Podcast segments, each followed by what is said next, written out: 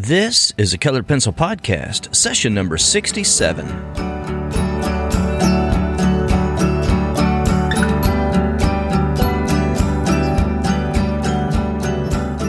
Welcome to Sharpened Artist, a colored pencil podcast where we discuss in detail all things in and around colored pencils and the colored pencil artist. And now, your hosts Lisa Clough and John Middick.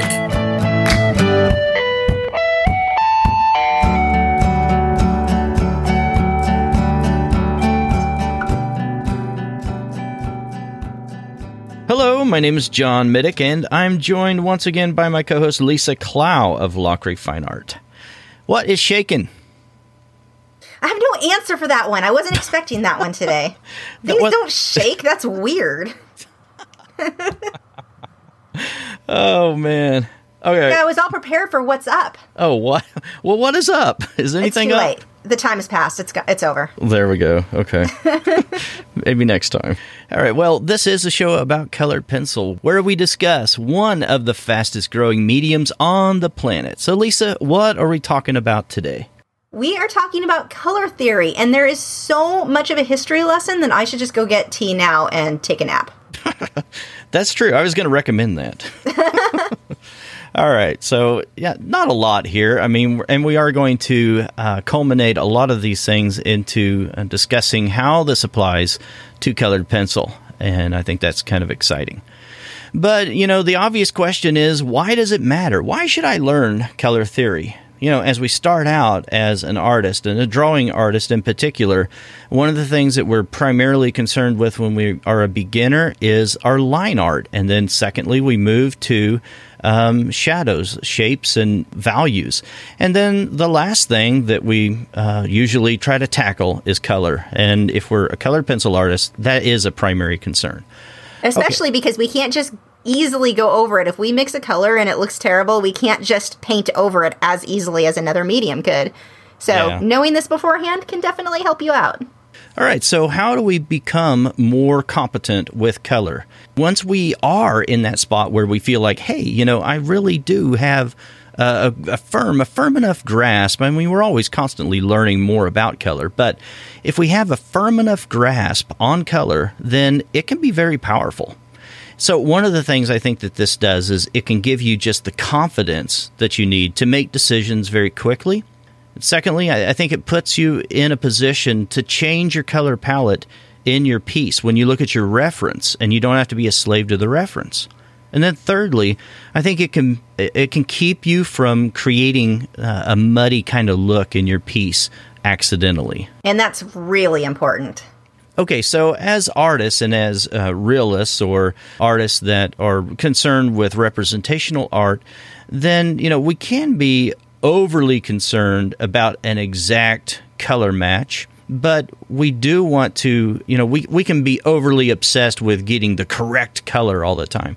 But it is something that is a, good skill to learn and to be able to uh, identify what might be distracting instead of what is lending itself to a complementary balance to the whole piece. So the relationships of colors really do matter, and an exact color match uh, is a good skill set to have in your uh, tool belt. I do want to throw out there though, don't if you're listening to this and you're new to colored pencil, don't let the stuff we're talking about overwhelm you to the point where you're like I can't do this. I just can't do this. Because if you focus on your values, you can get away with color not being exact and it's not as big of a deal. So I just want to throw that out there in case Exactly. anyone's getting scared going, oh, I give up. You Right. don't have to. Your Right. values matter more than anything else. You can have the most amazing piece if your values are right. I mean, you can paint someone's purple or skin purple and it'll still look realistic if right. your values are right. So don't let this overwhelm you. This is just stuff that you can add to your current uh, tool bag set skill. I'm throwing out words that do not make sense. No, toolbox. it makes, it makes sense. Field toolbox. I don't know. I don't know. So I'm th- I'm going somewhere with that, and I can't think of what it is. No, you're exactly right, though. I'm glad you said that. Um, and we don't have to look very far either, do we? Back in history, uh, look at Caravaggio. Uh, often he would just have very strong values, and he would have maybe one or two. Uh, many of his were nearly monochromatic, and but he still had striking, striking oil paintings that are just so breathtaking. All right, so what is color? Let's review this very quickly. Color is light, is what it is. And so we classify different types of light based on the wavelength. And we go from short to long wavelengths. And there's only just a very small set of wavelengths that we can actually see. And so a violet wavelength is much shorter, and then we go to the very opposite end of the of the spectrum, and that is our red wavelength, and it's much longer. The other thing that plays a big part in this, though, is our perception.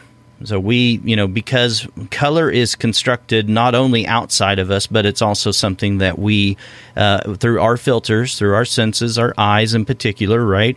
That gives us the interpretation of what that color is, and that's the reason why we have rods in our eyes and those um, predict to, to us it gives us the values and then the cones which give us the interpretation of color and then that sends a message to the optic nerve and so on and so forth and we make an interpretation. Hey that's a, a red or that's a yellow or whatever.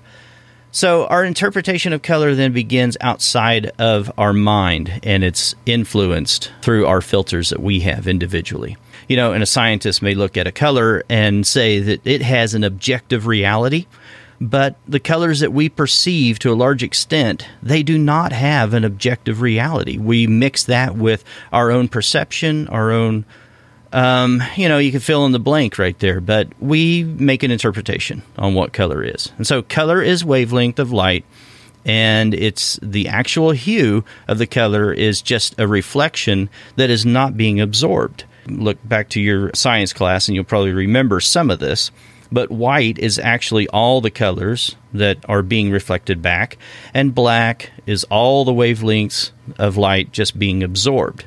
That's the reason why your mom always said, you know, wear your white T-shirt whenever it's hot outside. Don't wear don't wear black. You know, black will Mom absorb. never said that, ever.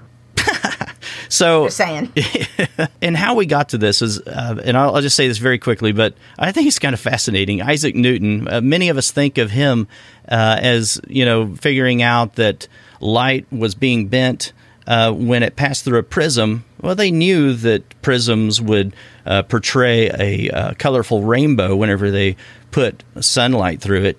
But what he figured out was that uh, if he bent the light and he only put it into its distinct separate parts, he took just the blue and he took another prism and would pass that through.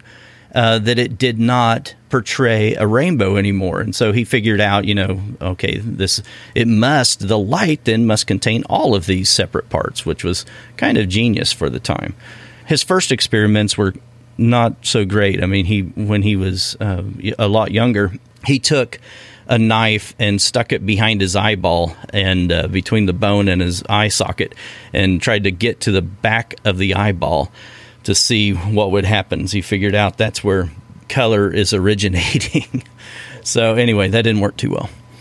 Surprised he didn't go blind when he did that. See why? Oh, look, I made a pun and I didn't even intend to. So if I'm looking at a yellow banana, then all the colors except for the yellow are being absorbed in the banana and then those wavelengths are being released in the form of energy. And that's what we call heat. That's where that comes from. Okay, history lesson over. We made it ah. through it. and now I can take a breath. It didn't even last very long. All right. It really so didn't. You're just fun to pick on. Colors, they can be, um, they can convey meaning, right? I mean, if you're an interior decorator, uh, that's something that I guess they probably concern themselves a lot with. I'm not going to really talk a whole lot about that, but just to say, yeah. And I, when you look up what colors mean, it'll mean something different to a by anybody who's written anything about it. So right. it's, it's like it, it, can get a little silly. It can convey certain emotions when you see it, but like their meanings of it, it kind of always right. makes me laugh because it's like it completely changes depending on what you're reading. Yeah. and it depends on the person too. Some people Yeah, love also true. warm colors, and some people love cool colors. Yeah. All right, so value, we spoke about that just very briefly the light and the dark. An example, I was talking about Caravaggio, how that he used a lot of contrast, used a lot of value, and very little color. Uh, moving along, then, about uh, talk about saturation for just a second. Then, there's purity and intensity of a particular color, and that would give us the basic or the most truest hue of that particular color. And if you look back at the 1800s painters, they got their hands on some very strong pigmentation. Uh, their oil paints, they were able to actually uh, portray some really bright and vibrant uh, colors. And uh, Monet with the poppy fields is a very good example of that. You can tell very quickly that he wanted you to notice the poppies uh, in that field. And then hue. Well, I guess maybe we should have mentioned that a little bit earlier, but I think we all probably know what that is. That's just the recognizable color, the color designation that we uh, attribute to a color red, blue, purple, violet, whatever. All right, so next we're just going to talk very quickly then about some application here and some color matching, how this relates to colored pencil. So, the next time that we are drawing our piece, one of the things that we do when we're done with our layout, or even before that, prior to starting our project, is we're going to we're going to start thinking about color, right? We're going to think about what colors we want to use, whether we're going to do an exact match uh, with our reference photo, or if we want to push that or lean it in a different direction with our colored pencils than what we're seeing on the actual reference photo and you know how do you go about making that decision? And i know for a beginner colored pencil artist this can be overwhelming at times. But i, I just want to encourage you if you're listening to this and you are a beginner that not to get overly stressed about that because it really does not matter all that much. I feel like that if if you have a good line drawing and if your values are are good, if you pay more attention to those, then what happens is you can relax just a little bit when it comes to the color and you can make some decisions and not have to be hyper focused on exact color matching and get it just so precise that you feel like it's flawless. You don't have to do that. You don't have to stress out over that portion because you paid more attention to what matters the most. Line drawing, secondly, the values, and then remember, thirdly, you stack that with color. As long as the line drawing and the values are good, you're good to go. You may want to focus so much and i think this is one of the biggest mistakes that i see artists make especially early on in their their artistic journey is that they focus so much on the color. If their artwork doesn't look good if their portrait doesn't look realistic they think it's because they got the color wrong. Pro tip that's very little to do with it it Right. almost always comes down to your your contrast, your design, mm-hmm. your all of these things matter so much more. Your values. It's funny if you ever get a chance to go to an art gallery, a smaller art gallery where it's a lot of amateurs who are displaying their work. Take your friends with you. Watch what paintings and drawings your friends are drawn to. Usually, it's not going to be the painting or drawing that has the most accurate color, the most well drawn, accurate drawing. It's those with the, the real high contrast and a great design or concept those are the things that matter so Mm-hmm. much more when you're creating your work. The the people, the viewers who you're you know, hopefully wanting them to be the ones who want to look at your work, they don't really necessarily care that it was the exact right shade.